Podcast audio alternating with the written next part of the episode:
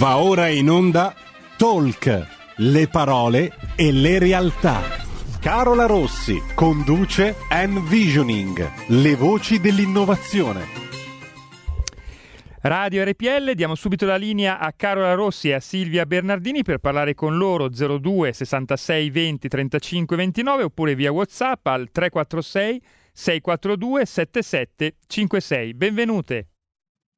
Ma buongiorno e grazie mille Giulio per questa bellissima introduzione. Buongiorno a tutti i nostri ascoltatori. Ciao Silvia, eccoci che per chi ci sta seguendo dai nostri canali social vedrà che appunto Silvia Bernardini è già qui in collegamento con yes. noi, quindi ciao Silvia, ben ritrovata. Stavolta non in macchina, ma comunque in trasferta. Assolutamente, ma oggi direi ho, ho avuto modo di anticiparlo questa mattina in rassegna stampa, sarai la nostra inviata speciale. In questo fantastico evento, in una razzise, ahimè, piovosa, ma ieri... Eh, ma anche Milano, quindi sì. caschiamo male ovunque. Comune mezzo Gaudio, innovazione tanta perché siamo in questo contesto bellissimo dove si parla di HR, tu sai che io arrivo dalla formazione, quindi il primo amore non si scorda mai, e ho avuto il piacere di essere invitata in questo contesto da dei giovani colleghi di un'azienda che fa cose eh, come solo noi possiamo proporre e quindi ho il piacere di presentare, poi faccio il passo indietro, Giorgio Ferrari che è già qui alla mia destra e invece alle mie spalle, che si palesa, Riccardo Baldo, che sono i fondatori di Quad. Ma lascio parlare loro perché si sono inventati l'hackathon che hanno fatto impazzire tutti qui al convegno. Ma infatti io innanzitutto vi do il benvenuto, grazie a Riccardo e grazie a Giorgio per essere qui con noi oggi, benvenuti. Grazie, grazie Carla. Buongiorno, ecco che sono anch'io più visibile adesso. Esatto, sì, perché chi, chi ci ascolta in radio non può carpire questi trucchetti delle, degli sfondi digitali, no? Quindi adesso abbiamo Silvia che è un po' un fantasmino per chi ci segue dai canali video. Giorgio, Riccardo, allora iniziamo, entriamo nel vivo, vi chiederei subito magari di, di presentarvi, no? Presentatevi un po' ai nostri ascoltatori, chi siete e, che cos'è Quad. Dai, vai tu Riccardo, vai, vai. Tutto Vado io. Allora, innanzitutto, ribuongiorno a tutti. Allora, Quad chi è? È mm, una società che si occupa di progettare e gestire processi di innovazione. È una parola ovviamente, come, come si diceva anche prima, abusata se vogliamo, comunque molto alla moda, diciamo così, in questo periodo, perché innovazione significa cambiamento di fatto, no? quindi innovazione significa guardare avanti, mai come ora eh, abbiamo bisogno di guardare avanti, anche alla luce di quello che è emerso negli ultimi anni, diciamo così, e lo facciamo attraverso tre tematiche principali, combinate tra di loro. Tutto il mondo business, quindi ciò che porta valore, da ultimo anche economico, alle aziende, tutto il mondo del design, eh, che non è solo design di prodotto, ma è design di processo e di progetto. Il design negli ultimi dieci anni, se non di più, ha portato delle tecniche nuove, tecniche fresche che consentono ai processi aziendali di essere veramente molto più agili e molto più adiacenti con quelle che sono le necessità oggi del mercato. Quindi il designer bravo sa progettare, il designer bravo sa prototipare e possiamo prototipare qualsiasi cosa, non solo un prodotto. Siamo abituati a, ad avere un prototipo di prodotto, oggi si può prototipare un servizio, si può prototipare un'esperienza, quindi una situazione che l'utente vive all'interno del nostro contesto.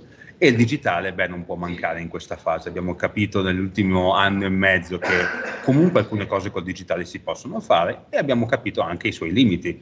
Quindi non può essere tutto digitale e l'innovazione non può essere solo digitale. Quindi che tipo di innovazione facciamo in sostanza? Non facciamo innovazione tecnologica, e non facciamo innovazione di prodotto. Queste due te- innovazioni sono state quelle più diffuse negli ultimi anni, sicuramente, ma sono quelle dove l'azienda deve investire più soldi e deve attendere più tempo per poterle lanciare sul mercato. Eh, siamo in un mercato veloce, non siamo in un mercato costante, quindi oggi quello che premia è la velocità. Noi ci occupiamo proprio di questo partendo da che cosa? Beh, dalla tecnologia più importante che le aziende hanno al loro interno, che è la risorsa umana cioè le persone, quindi la, l'innovazione che diventa diffusa in tutta l'azienda e non diventa solo eh, diciamo una funzione o comunque solo compito di una parte dell'organizzazione, quella che abbiamo sempre chiamato ricerca e sviluppo. E invece lo, l'innovazione può essere assolutamente diffusa in tutta l'azienda perché chiunque di noi può pensare, può ideare a qualcosa di nuovo. Certo. questo è un po' in sostanza quello che, quello che facciamo. Mm. Ecco, ma a questo punto quindi in maniera diciamo proprio anche un po' eh, operativa, no? A me Silvia piace sempre mettere le mani in pasta, come si suol dire, cercare di capire effettivamente eh, bene le dinamiche. Come supportate le aziende? Cioè, quindi voi vi approcciate alle aziende e, e che cosa dite loro? Allora, sicuramente cerchiamo di capire in che momento è l'azienda, momento storico e contesto interno. Quindi è un'azienda che è in crescita, è un'azienda che è statica, eh, perché magari da qualche anno oppure da qualche mese che non riesce a fare il salto di qualità, è un'azienda che sta perdendo quote di mercato perché arrivano dei nuovi eh, concorrenti che stanno rubando lo scenario eh, appunto eh, di, di mercato Beh, allora cerchiamo di capire ovviamente chi è l'azienda in quel momento, cerchiamo di capire chi sono i motori dell'azienda, quindi chi sono gli attori principali che oggi generano valore all'interno, all'interno del contesto aziendale e cerchiamo di capire l'azienda dove vuole andare. Quindi questa è una mappatura e di questo si occupa più Riccardo. Quindi, esatto. quindi questo, questo, è l'inizio del, del, nostro percorso, che è un percorso che poi accompagniamo le aziende, perché il, il, quello che ci, dal nostro punto di vista ci contraddistingue è che L'innovazione deve essere un processo che poi deve essere passato, insegnato alle società in modo tale che esse possano poi reiterarlo in un futuro e poter evolvere, portare nuovi prodotti, portare nuovi servizi e diffondere quella che è la cultura aziendale. Che in questi tipologie di percorsi uno dei primi aspetti che dà è una forte awareness aziendale, e qui le persone si possono avvicinare di più a livello empatico anche all'azienda, si possono andare anche a andare a risolvere eventuali conflitti che ci potevano essere tra dipartimenti, dove magari la comunicazione è sempre l'aspetto più critico all'interno delle organizzazioni, perché siamo delle persone, per cui ci sono sempre degli aspetti che sono un pochino più nascosti, che ci possono dare delle difficoltà. Ecco, con il, nostro, con il nostro approccio, che sono dei workshop molto attivi, dove le persone devono usare le mani, dove ci si lavora, dove non sono delle lezioni uno, uno, a molti dove ci sono tante slide e ok, ascoltiamo che cosa ci può dire. No, noi, a noi piace anche noi il pratico, per cui le persone devono toccare con mano, fare della creatività e comprendere che in questo modo la, l'innovazione è molto più vicina di quello che si, effettivamente si può pensare a livello iniziale.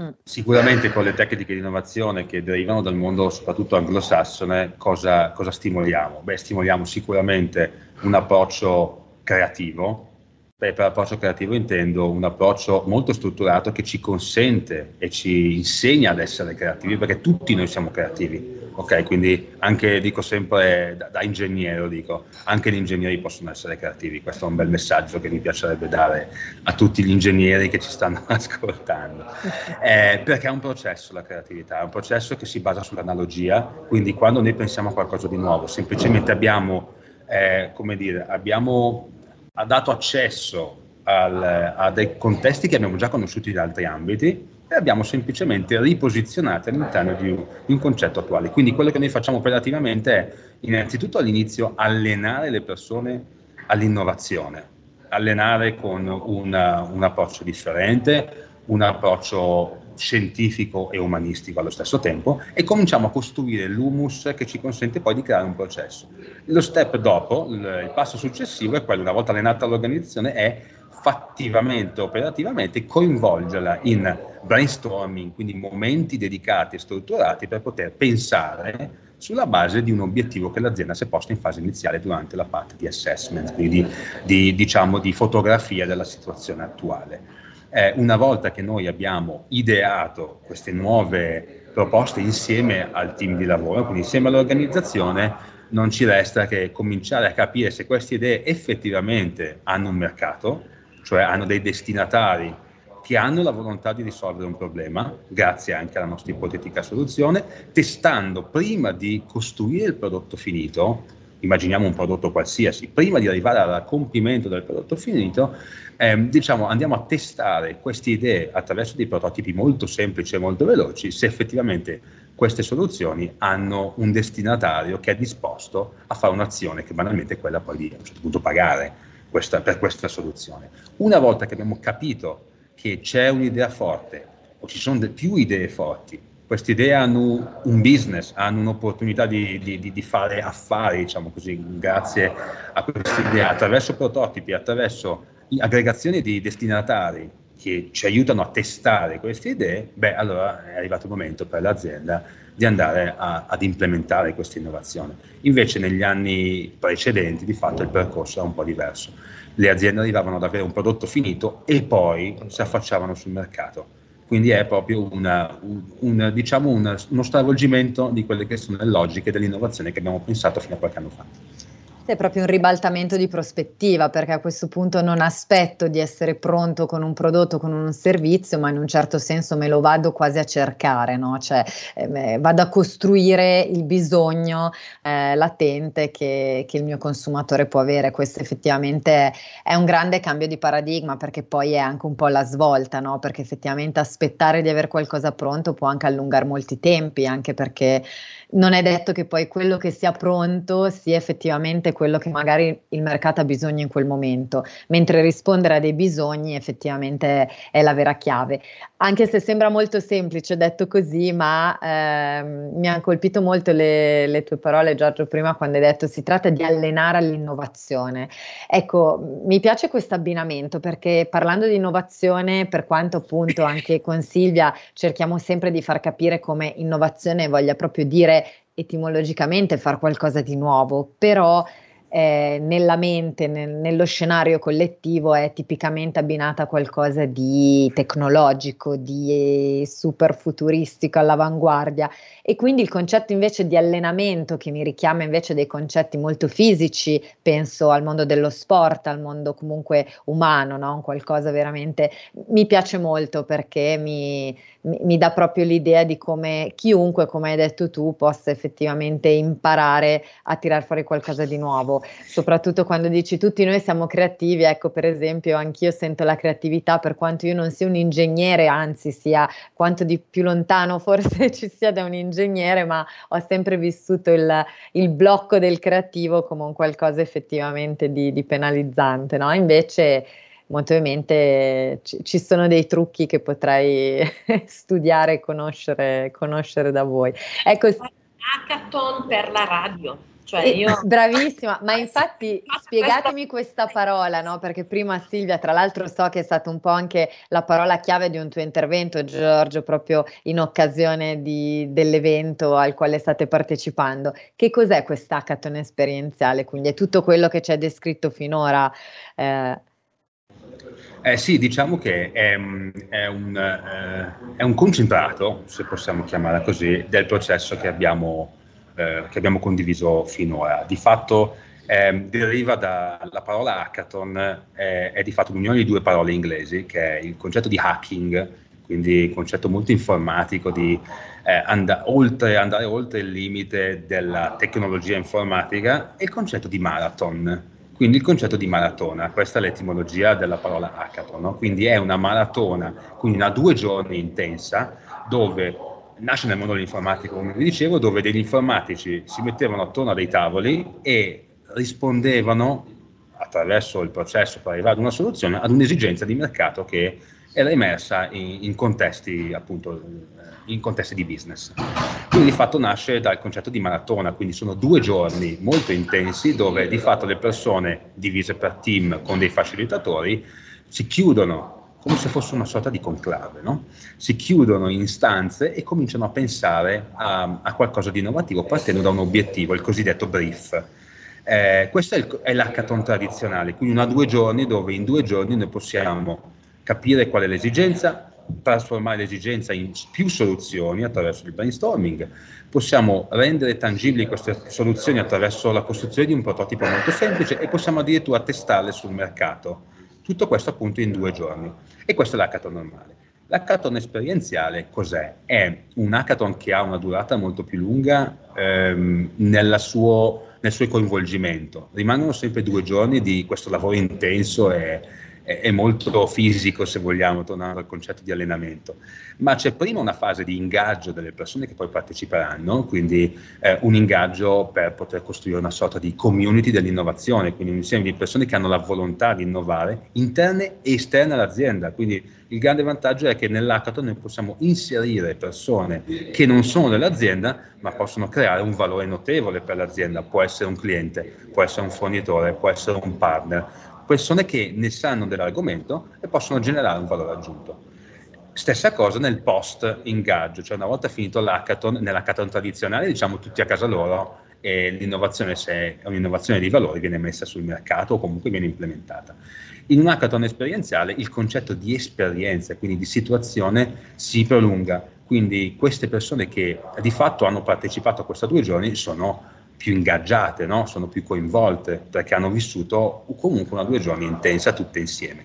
Queste persone possono continuare ad essere un'aggregazione di persone che genera valore per l'azienda, siano essi clienti, quindi possono diventare i cosiddetti ambassador dell'azienda, siano essi partner, quindi possono essere coinvolti ogni qualvolta l'azienda abbia necessità di innovare o di lanciare un nuovo prodotto. Quindi di fatto è un'esperienza che si prolunga sia prima della due giorni sia dopo. Quindi consente ovviamente alle aziende di fare una cosa molto semplice, di creare una sorta di network fidelizzato intorno a lei che possa generare innovazione non solo dall'interno, ma anche dall'esterno. Sappiamo benissimo che l'innovazione dall'interno magari è un'innovazione parziale perché ha un solo punto di vista. Coinvolgendo persone esterne possiamo attivare nuovi punti di vista che l'azienda magari per mille motivi non ha preso in considerazione. Ecco, faccio una precisazione che secondo me è importante rispetto a quello che ha detto Giorgio. Quando un'azienda decide che è giunto il momento di innovare o di cambiare, attiva le strategie che può attivare, che ha in testa di attivare, che il consulente gli propone, che però di solito creano comunque delle resistenze all'interno del team il concetto di lavorare in gruppo, di ingaggiare le persone, di creare dei momenti anche artigianali dove ci si mette in gioco ciascuno per la propria area e ciascuno per la propria competenza, eh, a mio modo di vedere, permette anche un po' di evitare quella che è la resistenza classica che le persone oppongono quando l'azienda dice dobbiamo cambiare. Quando invece l'azienda dice facciamo un hackathon per buttare sul tavolo ciascuno le proprie idee o ciascuno i propri problemi, il senso di ascolto è assolutamente maggiore. E quindi anche la reattività degli operatori, con tutte poi le problematiche chiaramente del caso, che però nella logica della facilitazione poi vengono assolutamente gestite, diventano un momento di confronto più alto, quindi meno sulla pancia e più sulla riflessione e questo di sicuro agevola molto la mancanza di resistenza in quello che poi diventa l'articolazione condivisa di un processo. Quindi in, in questo strumento, no? in questa innovazione umana, io vedo quello che noi professiamo sempre durante questi talk, che l'innovazione arriva non si sa da dove, ma non è la tecnologia che innova, è il cervello che rende possibile comunque forme di cambiamento. Esattamente, certo, come dici, certo. è proprio, questo è proprio quello che diventa realtà, per cui si abbattono molte barriere, anche perché è proprio da questi, da queste, da questi eventi esperienziali che nascono i nuovi processi, ma i processi da chi nascono? Non, eh, nascono proprio dalle persone, dalle persone che vivono l'azienda, dalle persone che quindi vogliono migliorare, cambiare, innovare, seguire e implementare cui non sono on driven, non è un qualcosa che deve essere seguita perché imposta, ma seguita perché voluta e creata. Quindi c'è questo processo di co-creazione che dà un grandissimo vantaggio interno, perché dobbiamo anche ricordarci che è anche un'attività di marketing interno, fare una, fare una, una esperienziale, una capo normale, perché si vanno a rompere determinate barriere importanti e si allineano molto più velocemente le persone interne. Mh. Ecco, come come reagiscono le persone, anche prendendo spunto un po' dalla riflessione di Silvia, no, perché credo anch'io che poi unire interni ed esterni crei davvero il valore aggiunto forte, no, perché condivido il pensiero di Silvia, c'è sempre molta ritrosia nel mettersi in gioco, nel nel dover cambiare qualcosa che ha sempre funzionato in un certo modo, quindi mi costerebbe fatica a fare in maniera diversa. Come, come reagiscono i partecipanti dei vostri hackathon esperienziali? Guarda Carlo, ti rispondo con una, con una definizione, zona di comfort. Eh, la zona di comfort è quel mal di pancia che ci viene ogni volta che dobbiamo fare qualcosa in modo diverso, perché ci siamo abituati a qualcosa che tutto sommato funziona, ma perché dobbiamo cambiare? No? E quindi ehm, la reazione è una reazione che sicuramente, vabbè, a parte che noi la dichiariamo prima, quindi la nostra dichiarazione prima è non preoccupatevi, uscirete dalla zona di comfort, vi daremo fastidio per certi aspetti. Eh, quindi questo vabbè, li serena nella misura in cui il fatto di uscire dalla zona di comfort sia assolutamente pilotato e quindi assolutamente gestito. Però la reazione è ehm, perché sto facendo qualcosa di nuovo quando comunque quello che facevo prima tutto sommato funzionava. No? Eh, qua ci, ci, viene in soccorso un, una teoria economica di tanti, tanti, non solo economica ma anche comportamentale ehm, e umanistica di tanti, tanti anni fa la famosa teoria dei sei cappelli di, di De Bono. No? di fatto noi possiamo assumere dei comportamenti differenti sulla base della persona che siamo e sulla base della situazione che viviamo. Qual è la nostra fregatura grande che avviene sempre durante questi workshop? Che noi vorremmo avere un'attitudine positiva all'innovazione, quindi generare cose nuove, generare idee nuove, eh, aprirci, nello stesso tempo avere un'attitudine giudicatoria che è il famoso cappello nero. No? Quindi noi vorremmo essere multitasking, nel senso che vorremmo generare cose nuove e giudicare allo stesso tempo. Questa cosa non è, dalla nostra mente umana non è assolutamente fattibile. E quindi cosa facciamo? Ogni volta che pensiamo a qualcosa di nuovo, il giudizio successivo, cioè quello del secondo dopo, è ma no, non la posso fare perché non ho budget, non la posso fare perché devo coinvolgere troppe persone, non la posso fare perché non è fattibile, è troppo presto, quindi di fatto noi ci stiamo autogiustificando nel non poter cambiare.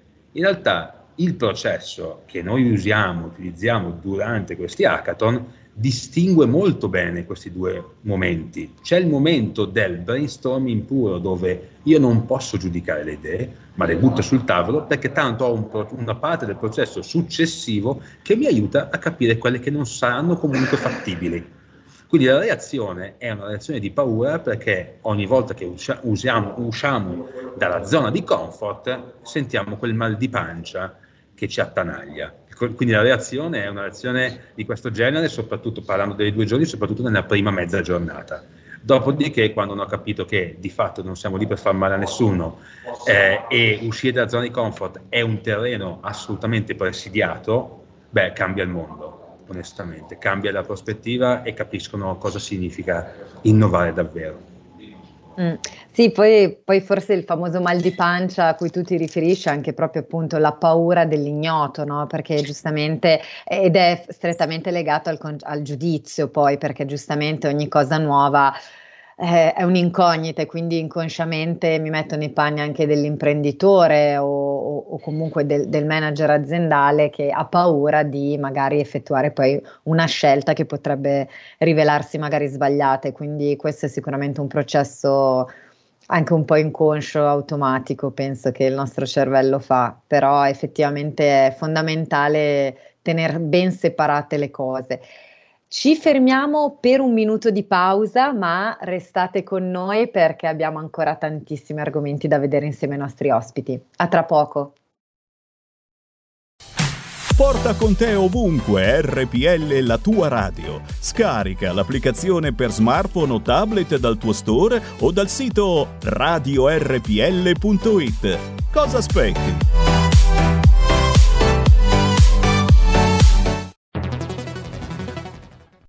Dal 1849 Brescia è la leonessa d'Italia perché Brescia, i bresciani e le aziende bresciane non mollano mai. La Sargom di Rodengo Saiano Brescianissima è sempre più forte per vendere, lavorare e trasformare articoli gomma plastica tecnico-industriali. Alla Sargom potete inoltre trovare tubi gomma e plastica per aspirazione mandata aria, acqua, acidi, solventi e abrasivi, le cui caratteristiche e schede tecniche sono nel sito www.sargom.it. Grazie Brescia, da Sargom Rodengo Saiano, Brescia. Stai ascoltando RPL, la tua voce libera, senza filtri né censura. La tua radio. E la linea torna subito a Carola Rossi.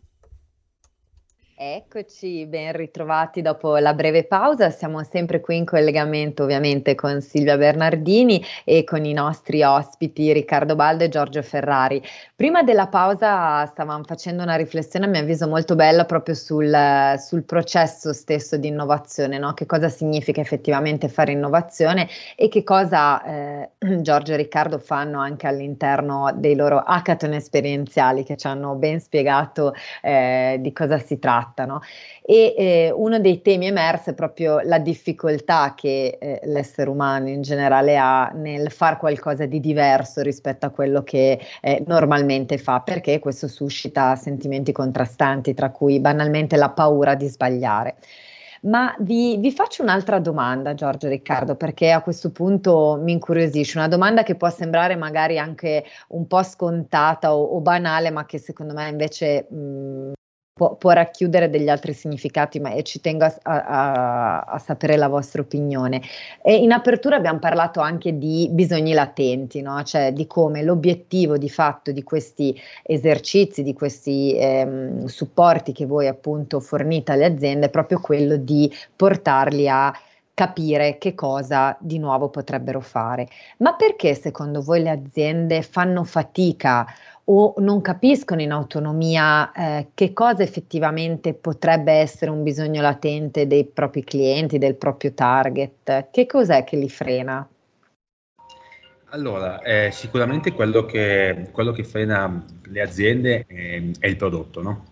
Il prodotto diventa, è, di, è stato per, per, anni la, la gioia no, di tante aziende, oggi è, è anche un po' una gabbia, nel senso che noi cerchiamo ehm, noi aziende cerchiamo di condensare tutto quello che è la nostra esperienza tecnica, se vogliamo, all'interno del prodotto che poi andiamo a produrre, no? quella parte tangibile che ci dice, beh, ho un prodotto, io posso andare sul mercato, no? eh, il mio cliente può toccare la mia soluzione, la può vedere, la può utilizzare. No? E quindi quello diventa un po' il, la nostra gabbia per certi aspetti. No?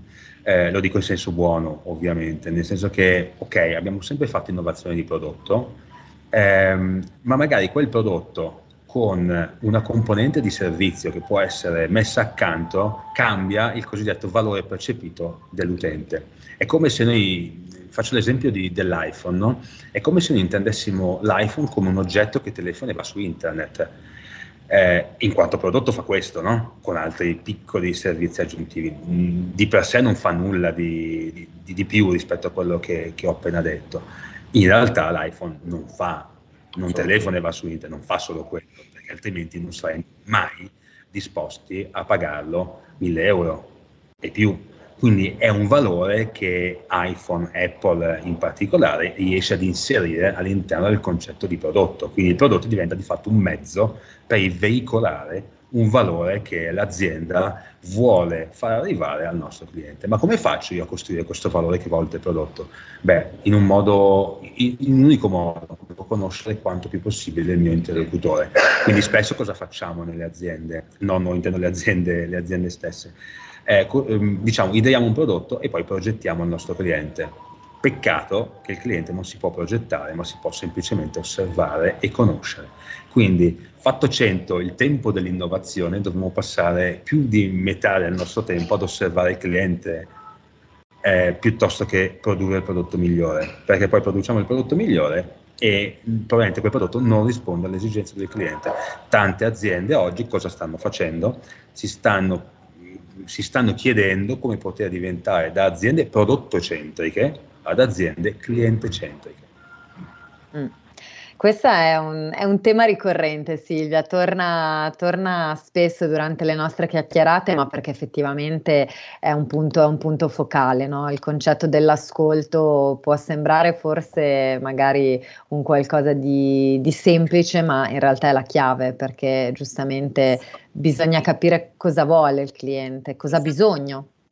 Primo, ma soprattutto secondo me la difficoltà maggiore proprio che si ascolta correttamente è orientare sul fatto che questa idea abbia poi un riscontro sul mercato, cioè anche il mercato a sua volta sia disposto ad ascoltare.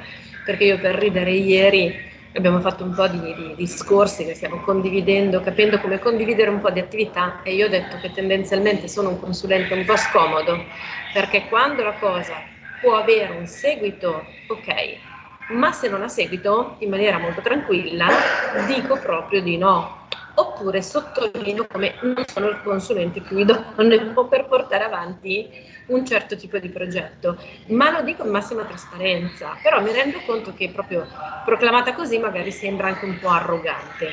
In realtà no, cioè in realtà a me piace e penso che anche a chi condivida questo nostro punto di vista, piace fare cose belle che però devono trovare un riscontro da qualche parte. Diversamente andiamo al parco e ci facciamo le nostre cose belle, ma non le trasformiamo in una professione, soprattutto non facciamo pagare un cliente per fargli fare cose bellissime che per resto non sono scaffale a meno che non facciamo coppe, non facciamo targhe per premiare qualcuno, allora lì è tutto però un altro settore. È tutto giustificato.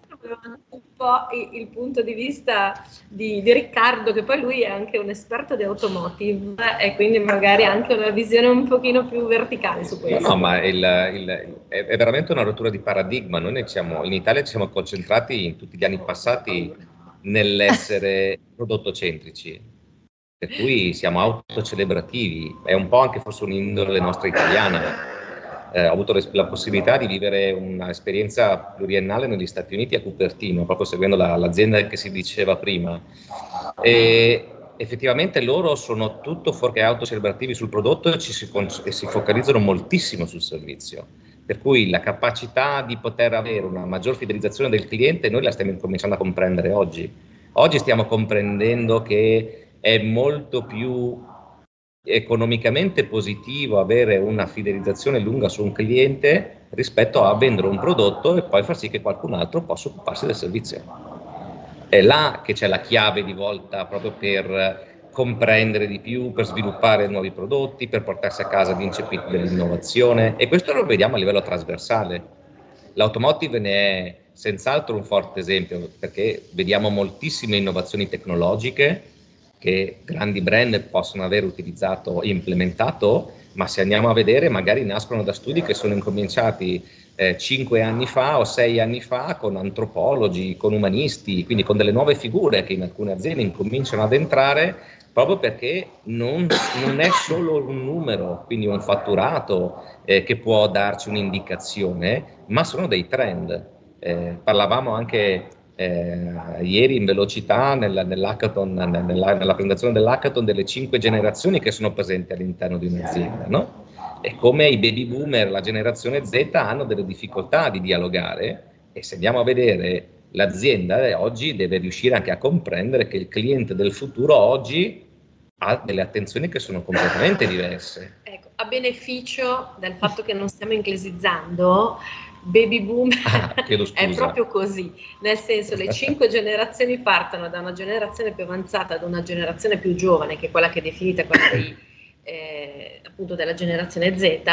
perché anche il cambio generazionale tra immigrazione, globalizzazione possibilità di scambi eh, diventa molto più veloce rispetto agli mm. standard magari di una ventina di anni fa, no? E quindi quello che si sta notando è che in questi team di lavoro tu hai contemporaneamente il ventenne e il sessantenne che anche solo nell'utilizzo del linguaggio o nell'approccio allo strumento, che io avrei chiamato device, ma mi sono morsicata la lingua da sola, è proprio completamente diverso.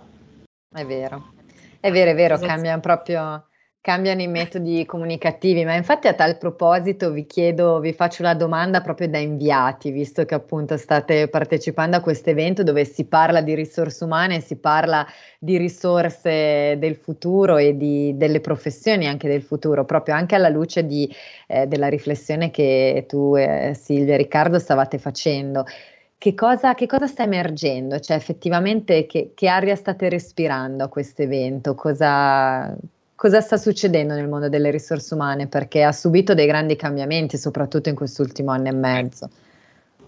stiamo, stiamo, respirando una bellissima area di positività, nel senso che eh, la, la, la, le risorse umane sono il motore dell'innovazione all'interno delle aziende. Ci siamo concentrati tanto su industria 4.0, quindi su macchinari, ma poi ci sono le persone che devono utilizzare questi macchinari. Per cui finalmente abbiamo, abbiamo avuto del, del, delle bellissime chiacchierate, tutte quante improntate sull'importanza dell'evoluzione che deve essere data alla risorsa umana all'interno dell'azienda, a come valorizzare le capacità, a come valorizzare le soft skills, a come riuscire a, a creare questo nuovo equilibrio all'interno dell'azienda perché è solamente facendo questo che ci può essere poi la creazione dell'azienda eh, più innovativa e capace di poter seguire i trend del mercato che, eh, che corre a una velocità molto veloce. Per cui eh, vedere questa risorsa che eh, si sta molto focalizzando su questo è stato veramente un bellissimo segnale.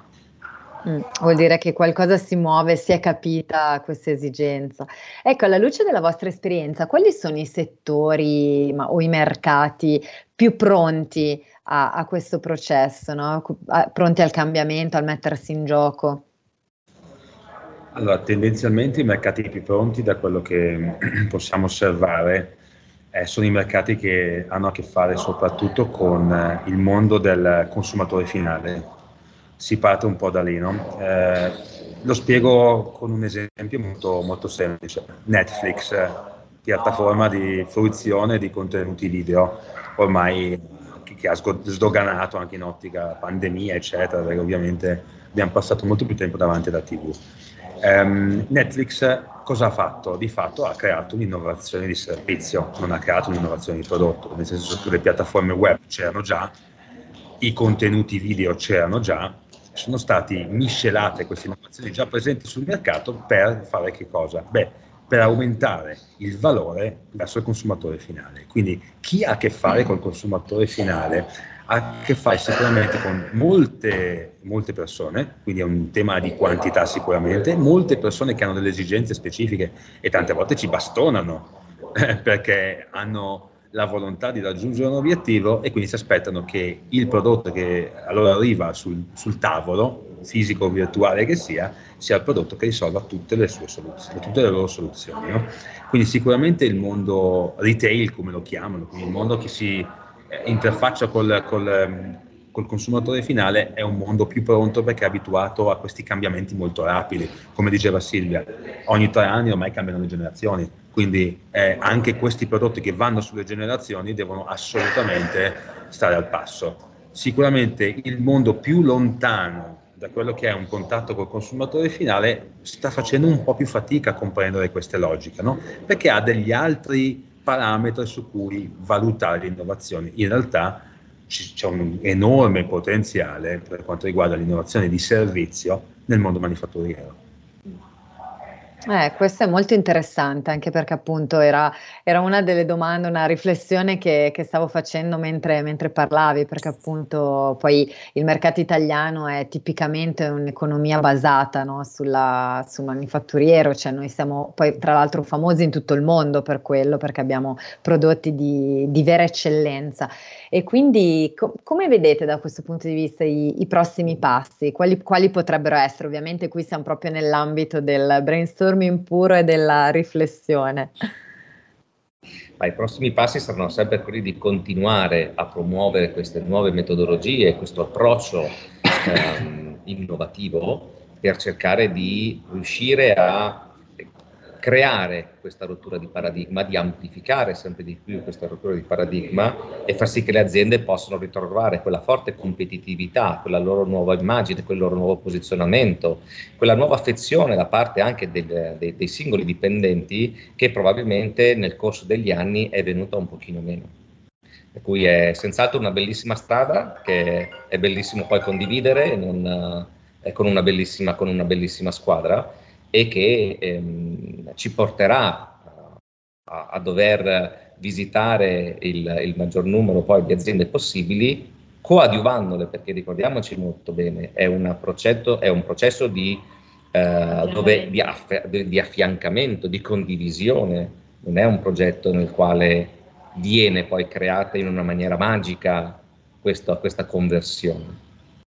Sì, supportate le aziende a tirar fuori un qualcosa che in realtà è già insito in loro stesse, cioè fondamentalmente le, le aiutate a fare, a fare, chiarezza, quindi questo che poi anche qui, anche in questo caso può sembrare molto semplice, molto facile detto così, ma è il motivo insomma per cui avete tantissimo lavoro da fare perché tante aziende hanno, hanno bisogno di questo, di questo aiuto, di questo supporto, perché è sempre difficile da soli essere anche mi viene da dire mh, lucidi abbastanza per capire quali sono le aree effettivamente dove è necessario intervenire e quindi un occhio esterno eh, spesso può aiutare soprattutto nel trovare la giusta direzione e eh, la, l'argomento, diciamo, la, la materia dove effettivamente bisogna andare a lavorare nel modo corretto.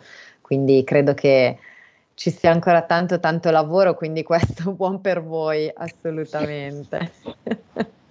Una curiosità, perché Quad? Da dove nasce questo nome? Allora, Quad nasce da, eh, come dire, l'innovazione di fatto significa alterare lo status quo, quindi cambiare il, il presente, no? il, il, noto, il, il, consolidato, attraverso quelle che sono delle tecniche di design. No? Era nata così, quindi quo, attraverso status quo, attraverso il design, quindi la D sta per design. In realtà poi ci siamo resi conto che um, aggiungendo anche la componente digitale e la componente di sviluppo del business, questa D di fatto si è triplicata, no? da design, digital e development. È un inglesismo, ma l'abbiamo usato solo per unire la D, eh? quindi non, non, vogliamo spaventare, eh, ci serviva un'altra D. Era funzionale, esatto.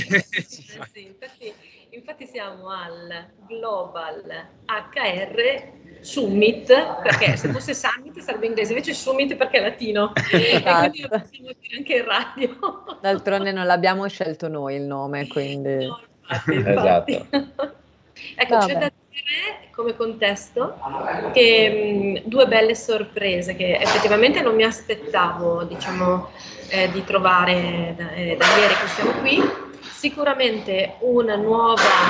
Ehm, eh, diciamo, responsabili delle risorse umane veramente giovani, quindi una nuova generazione di HR, di HR, come viene normalmente detto, e quindi molto desiderosi di recepire tutte quelle che possono essere questa tipologia di novità.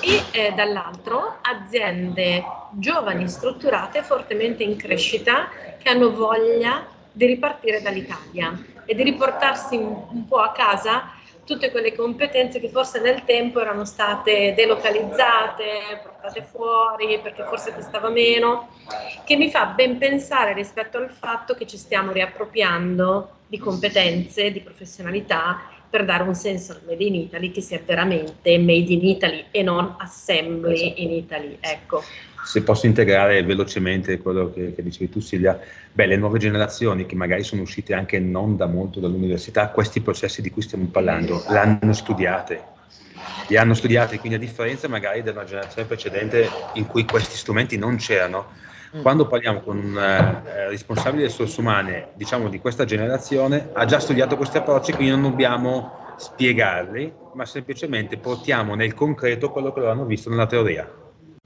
Quindi metterli in pratica semplicemente. Certo.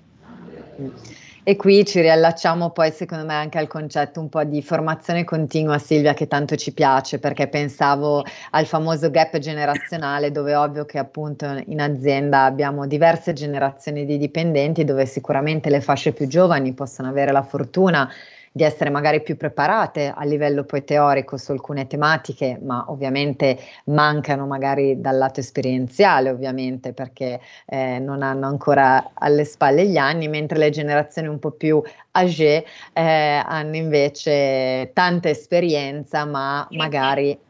Eh? Tipo la mia. Eh vabbè, ma insomma i vantaggi ci sono da tutte e due le parti. Il bello secondo me è proprio unire le forze, le competenze e quindi far sì, appunto, come dicevamo, in un processo di formazione continua che tutti continuino a imparare e a formarsi sulle competenze in primis l'uno dell'altro e poi eh, in maniera funzionale a seconda di quello che serve all'azienda. E questo è un bel passaggio, secondo me. Infatti, nel, nel concetto di hackathon, che noi abbiamo spiegato brevemente, ma che secondo me meriterebbe quantomeno la diffusione del QR code con la landing page proprio per andare a sbragare fino in fondo sugli inglesismi.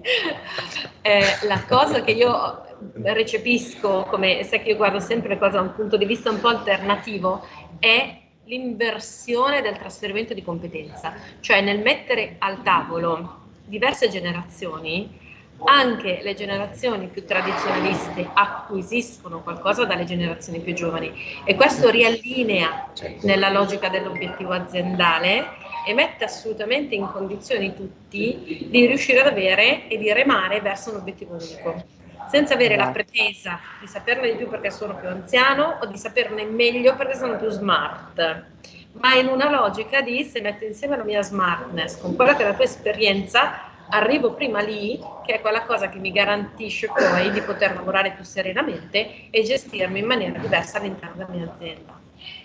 Mm, assolutamente. Beh, che dire, io andrei avanti ancora.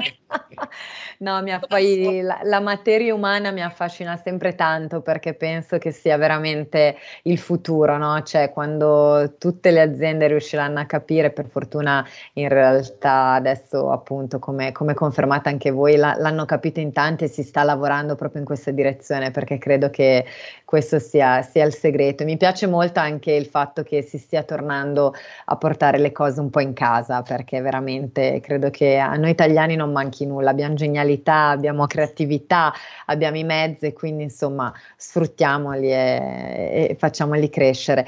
Però purtroppo il tempo, Silvia, come sempre con noi è tiranno, quindi io devo avviarmi verso la fine, ringraziando ovviamente tantissimo i nostri ospiti, quindi davvero grazie ancora a Riccardo Baldo e Giorgio Ferrari per essere stati qui con noi e per aver condiviso la, la vostra esperienza, è veramente un, un, buon lavoro perché credo che facciate un lavoro davvero molto molto importante per, per tutti noi, per tutte le, le aziende, quindi continuate così.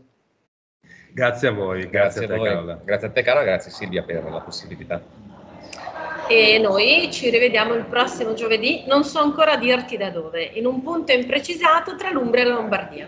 Silvia, sai che per noi sei sempre una scoperta, vedremo dove accoglierti giovedì prossimo, nel frattempo vi auguriamo invece anche buon evento, buona continuazione, portate a casa, assorbite tutto, tutto quanto potete. Io ringrazio anche tutti gli ascoltatori che sono stati qui con noi anche oggi, vi diamo ovviamente appuntamento a settimana prossima. Buona giornata a tutti.